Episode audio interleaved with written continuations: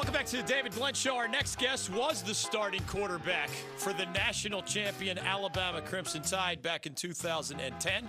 Nowadays, after a time in the NFL playing QB, he does great work for ESPN and the SEC network, also ESPN Radio on college football matters mostly. Greg McElroy, welcome back to the David Glenn Show. How are you?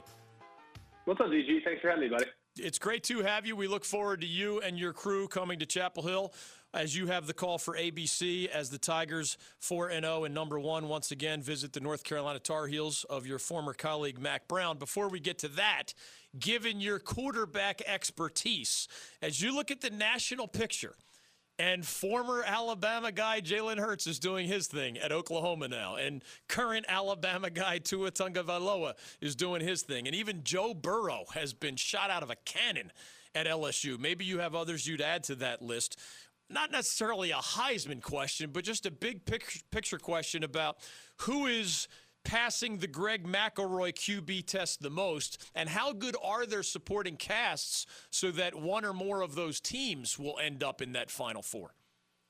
Well, I mean, it's it's amazing to watch the quarterback play just nationally, and and frankly to watch just how much these quarterbacks have been empowered. I mean, systems have been simplified. And you just see so many guys operating with great efficiency. I remember back in the day, I remember my senior year, I, I think I completed like 70%. And at that point, that was a pretty high number. You know, that was kind of an unheard of number. Now guys are completing 80%. it's just, it's insane now to just watch how incredibly consistent these guys are and just how comfortable they are all in in, in these systems. So I, I, would say, as far as guys that are really standing out, I mean, Jalen and Tua, you can put them kind of both in the same mold. Justin Fields in the same mold yeah. as well, all of which have played against subpar competition. And it's hard to get a real good evaluation of them at this point. But like you said, you can't control who you play. So all you can do is is control your own efficiency and those guys have all done so with remarkable consistency. So I think Tua right now is playing on a level that we never even really saw from him at times last year. Um, numbers wise and everything, they're comparable, but he's getting the ball to his hands so quickly. He's so accurate and decisive at this point. He's allowing those great playmakers to run, so he's just been exceptionally good, and, and Jalen as well. But we're going to find out a little bit more with Jalen, I think, here in the weeks to come. I think UCLA's awful. Houston's one and three and I'm not going to learn anything about how he played against an FCS opponent. So at least Tua, uh, when comparing apples to apples, at least he's played against legitimate competition in South Carolina. So I would say that that my evaluation, if I'm putting a pecking order together, Tua would be one right now, and and everyone else would be in a close second. Meanwhile, a quarterback that we talked about the entire offseason because he led Clemson to that unprecedented 15 0 season and a national championship. Trevor Lawrence has more pedestrian numbers, relatively speaking, as you have the Clemson Carolina game on Saturday. Is it just one of those things because the Tigers' defense is so good and his skill players around him are so good that uh, they haven't needed him to put up bigger numbers in their 4 0 start? Or have you seen something that hasn't gone quite right for Trevor Lawrence, now the sophomore for Clemson? Yeah, he just doesn't look right now. Uh, I don't want to call him bored. You know what I mean? I feel like that's a little unfair. But I haven't seen from him the level of urgency that we saw at the end of the season last year. I mean, he was just so spectacular in the national championship game that our expectation levels were probably a little unfair, if we're going to be completely honest. But he hasn't really trusted his progressions as much. Uh, I feel like he's just kind of thrown it up a couple times to allow his playmakers to just make plays on the football. They've done so, I mean, a few different occasions. And for instance, the Syracuse game is a good example. Like you watch the Syracuse game, you look at the numbers after the fact. Oh well, 395. Dang, that's pretty salty, you know. Yeah. But 75 of those are on a throw that's five yards behind the line of scrimmage to Rodgers, and he goes down the right sideline for a touchdown. Uh, another one is a throw on a little bit of a back shoulder, not a super accurate throw to Tee Higgins. He makes a few guys miss, and he goes for 50 as he cross fields and has a great run at the catch. So uh, I would say that, that he hasn't necessarily been clicking on all cylinders, but he doesn't really have to be at this point. And they might have a few things that they're saving and keeping in the arsenal for when the competition gets a little stiffer. One thing about the Clemson story that you'll probably uh, have among your talking points over the weekend is this defense. It's really, really hard, according to most college coaches, to just plug in the next generation on the defensive line. They, they, say, you know, offensive line and defensive line, you usually need a little more time for guys to get physically mature, whereas a running back or sometimes nowadays even a quarterback, you can plug in a little bit more quickly. You know the deal. Clemson lost all four starters to the NFL from last year's national title team. And yet, through four games, they're not only 4 0, their defensive numbers are again among the best in the country. How have they pulled off that difficult transition without missing a beat? Well, they've changed their structure. And I actually, full disclosure, I'd rather play against the Clemson defense last year uh, than play against the Clemson defense. That's a defense. big statement, yeah. I, and I, I, just because if you look at them right now, and I always think about it from a quarterback's perspective, of course, right? Like, yeah. just, that's the only way I know how to look at it. and right, right now, they they force you to see so many different things because the pressure can come from anywhere.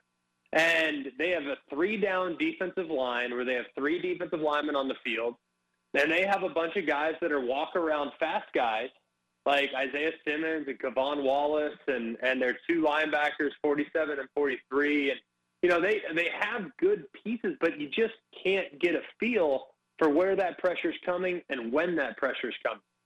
So when it's third down in an obvious passing situation, I know heat's coming. I just don't know where from, and that to me is brutal on a quarterback because it can force you to see ghosts. And I think that's exactly what opposing quarterbacks are seeing when they're playing against Clemson. You'll see Kellen Mond is an experienced player, and he falls victim to a cornerback cat, and he's sacked. Uh, they're running guys around. They're looping defenders, so they're doing delayed blitzes. I mean, this pressure package now is a handful. Last year, I knew what I was getting. Right? I got these front four guys yep. I got to take care of. Hey, we'll figure it out.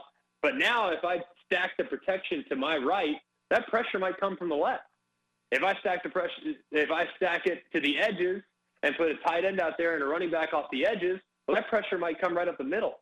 Like it's it's a brutal, brutal scheme to play against, and they have a bunch of guys in coverage, uh, and they're very experienced back there. So they do a lot of things that can mess with the quarterback's eyes, using robbers and rolling safeties down inside. And you think the open, the middle of the field is open. The next thing you know, a guy runs right to the middle of the field, follows your eyes to the football. It's it's really, really hard as an opposing quarterback to play against that style of disruption. And it's paid in remarkable dividends. No one really has a feel for it yet. I'm not sure they're going to find it um, because it's a handful when you think about all the things you have to account for with what you just described in mind, if I am Mack Brown of the Tar Heels, I am making sure that Sam Howell, his true freshman quarterback, does not listen to today's edition of the David Glenn Show with Greg McElroy as one of his star guests, because, of course, that is the task. And you know the deal here. Sam Howell was a big time, big number producing high school quarterback. The Tar Heels snatched him away from Florida State after he had been committed to the Seminoles. And flatly, they don't beat either South Carolina or Miami without Sam Howell making some NFL caliber throws to get that win. Uh, putting aside the, the incredibly difficult challenge of Clemson, what have you seen from Sam Howell? Who sees the NFL in his future, but is only four games into his college career. And at least last week, man, he was playing behind five freshmen and sophomores after a couple of veterans got hurt uh, as App State went to Chapel Hill and beat the Tar Heels. Well, I think he's done a pretty good job, and I think he's got some good game. He reminds me a little bit of Baker Mayfield when he was a freshman at Texas Tech, where there's a lot of great moments, but there's also a couple moments where it's like, okay, he's a freshman. You have to remind yourself. You know, it's like so it's. I actually have been very impressed with him. I think he's made some incredible plays in critical down and distance. He's been lights out in the fourth quarter when they've had to have it.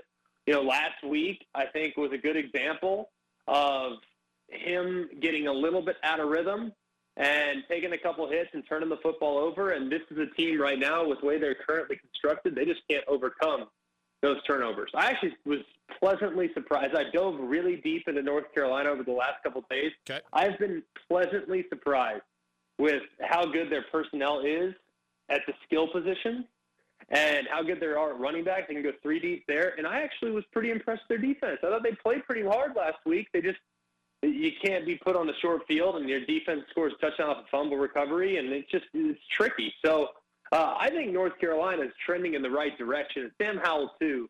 He's going to have to do, try to stay within himself this week and get the ball out of his hands quickly because those pressures are coming and find some of that space. This offense is designed to find that space, and it's going to be hard for him.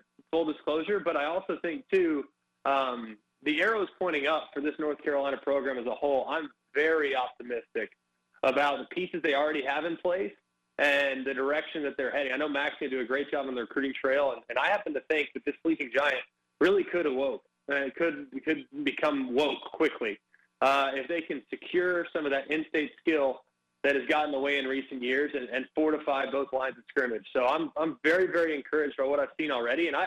I happen to think it's going to be a competitive game on Saturday. I really do, and I, I wouldn't necessarily say that. I know I want everyone to watch our game and be fired up, but I think North Carolina is going to play really hard and, and make it as close as they possibly can. Now, will they be able to hang on for four quarters? We'll find out. But uh, I think they're going to be up to the task on Saturday. I really am. Greg McElroy, be nice to him if you see him in Chapel Hill. Enjoy him as part of the call. 3:30, the ABC game, Clemson at UNC.